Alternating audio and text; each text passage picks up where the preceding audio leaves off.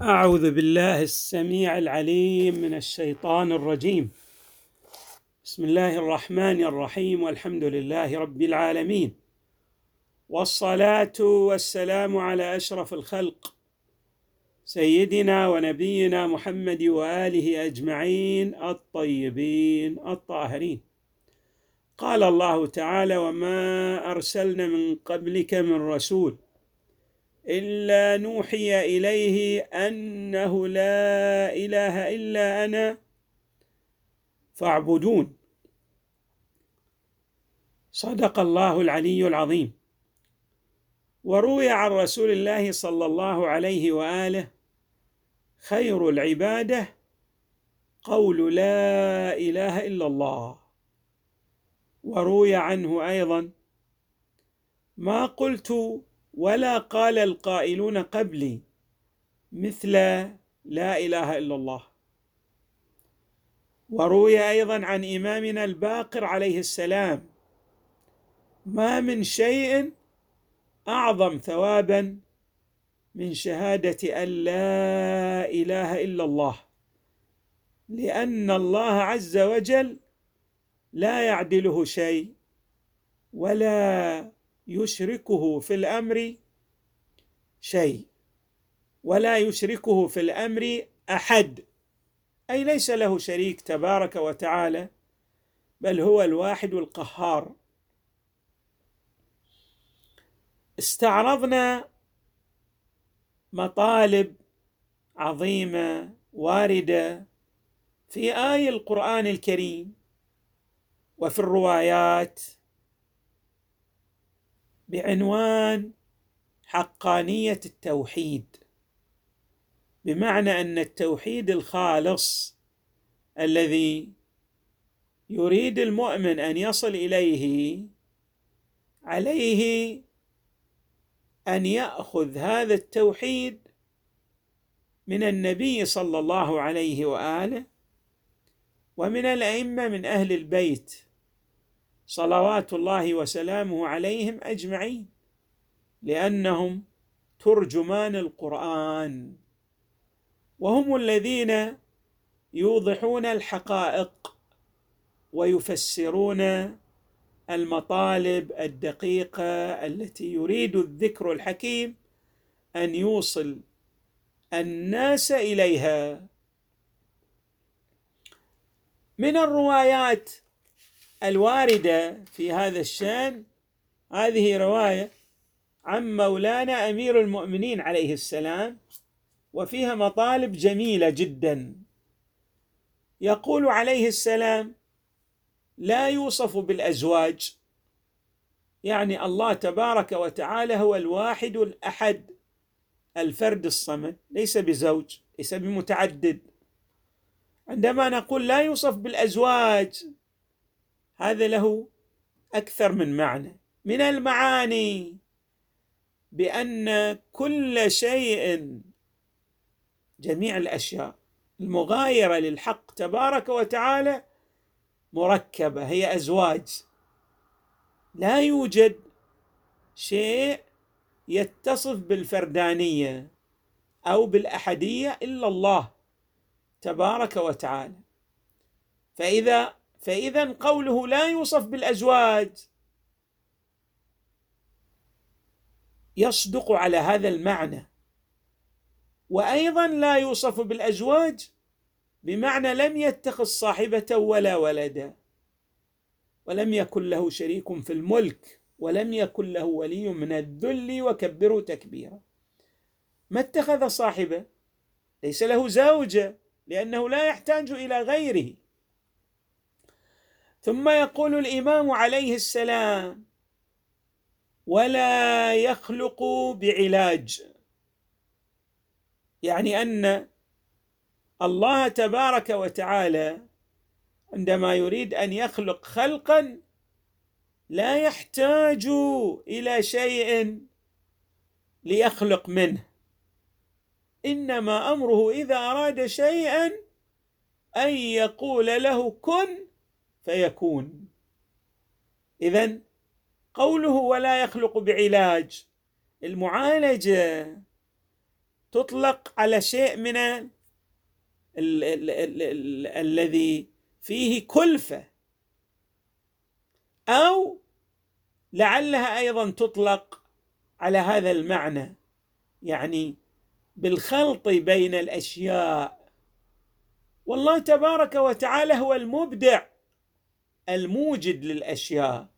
بمعنى أن غيره هو الذي يوجد الأشياء من خلال المعالجة بينها والتركيب. بينما الله تبارك وتعالى خلقه إبداع. ثم يقول الإمام عليه السلام ولا يدرك بالحواس. الحق تبارك وتعالى لا تدركه حاسة من الحواس. من؟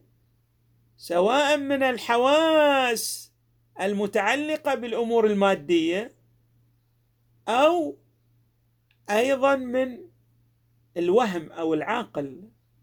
أيضا غاية ما يدركه العقل هذا غاية ما يصل إليه أنه يعرف أنه لا يستطيع أن يكتنه الذات ولا يحيطون به علما كما أشرنا إلى ذلك.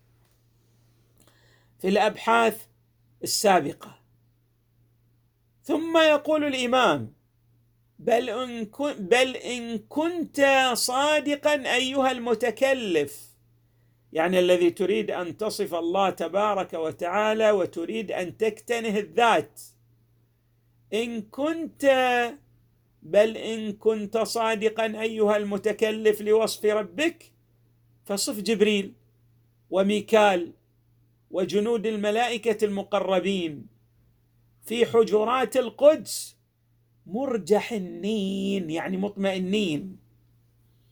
متولهة عقولهم أن يجدوا أحسن الخالقين. بمعنى أنهم في وله من عبادتهم أن يصلوا إلى الله تبا إلى الله تبارك وتعالى.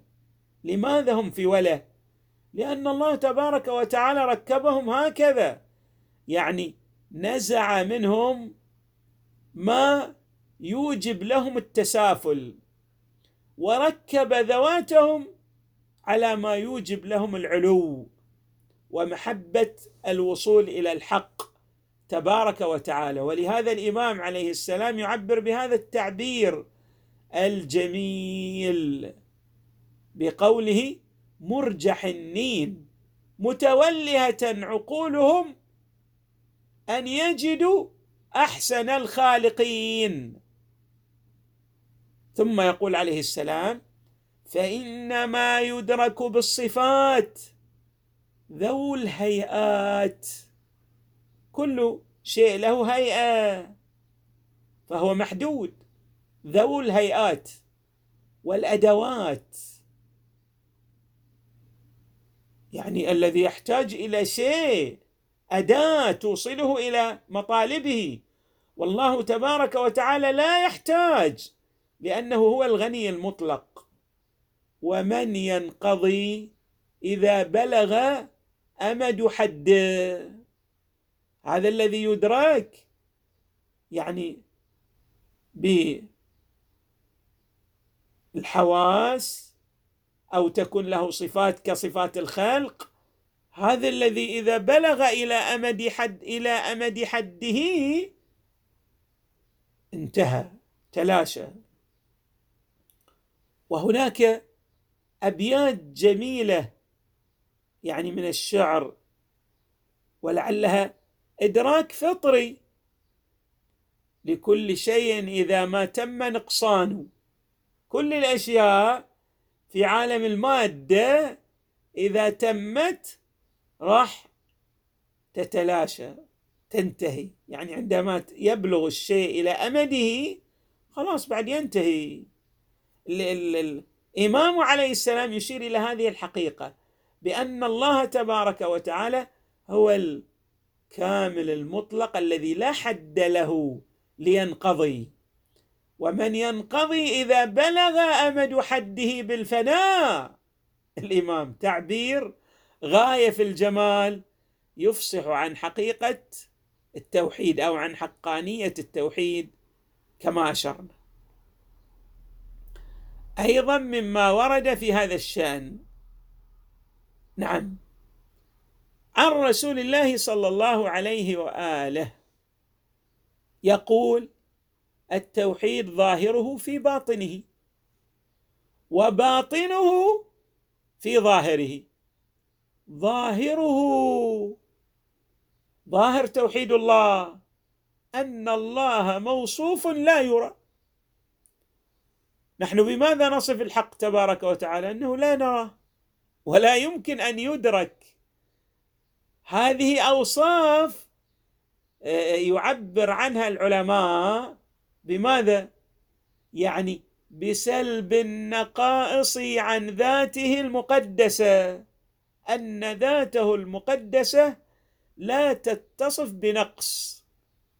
النبي عبر بهذا التعبير إذا أردت أن تصل إلى معرفة الله تبارك وتعالى فاعلم أن حقيقة التوحيد هو نعم في باطنه.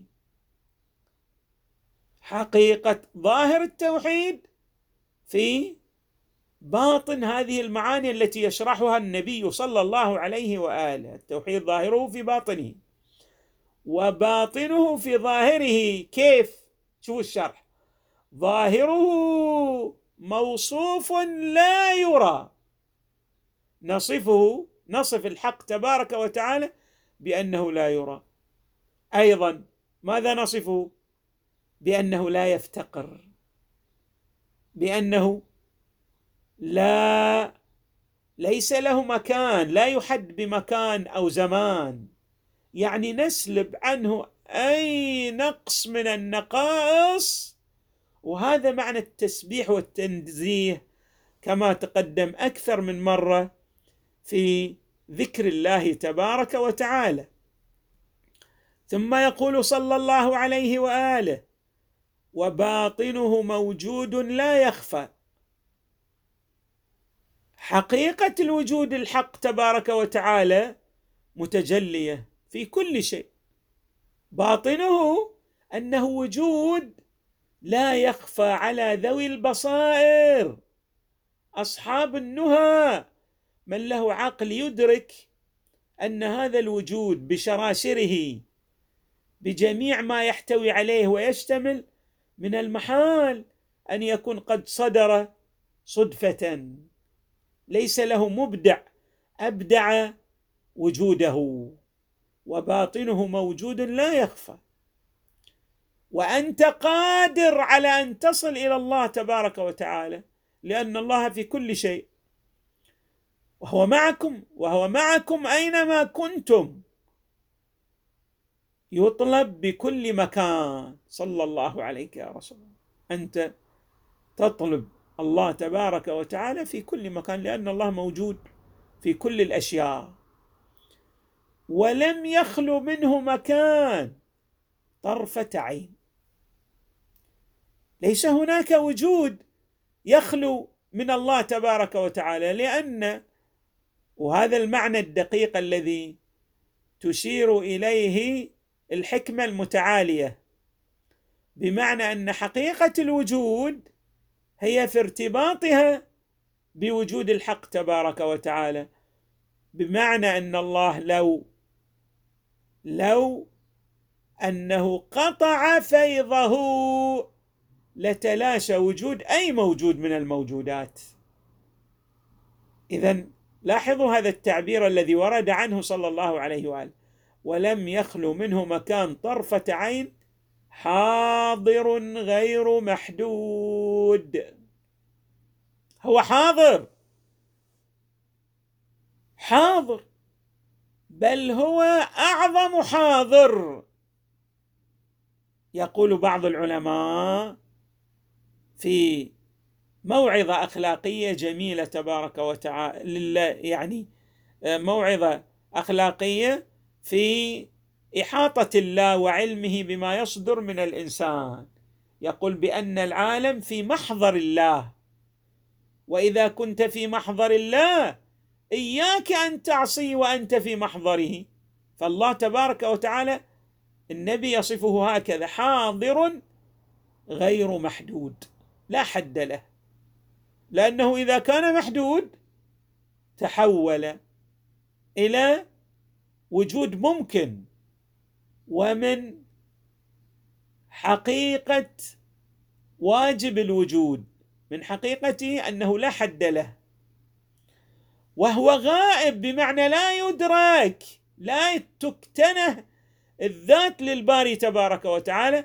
ولكن هذا الغياب لا يدلل على أنه مفقود لا وجود له بل هو يعني في ظهوره باطن وفي بطونه ظاهر. نسأل الله تبارك وتعالى أن يجعلنا من الذين يصلون إلى حقانية التوحيد على هدي محمد صلى الله عليه وآله والأئمة من أهل البيت صلوات الله وسلامه عليهم أجمعين. والحمد لله رب العالمين. وصلى الله وسلم وزاد وبارك على سيدنا ونبينا محمد وآله أجمعين الطيبين الطاهرين.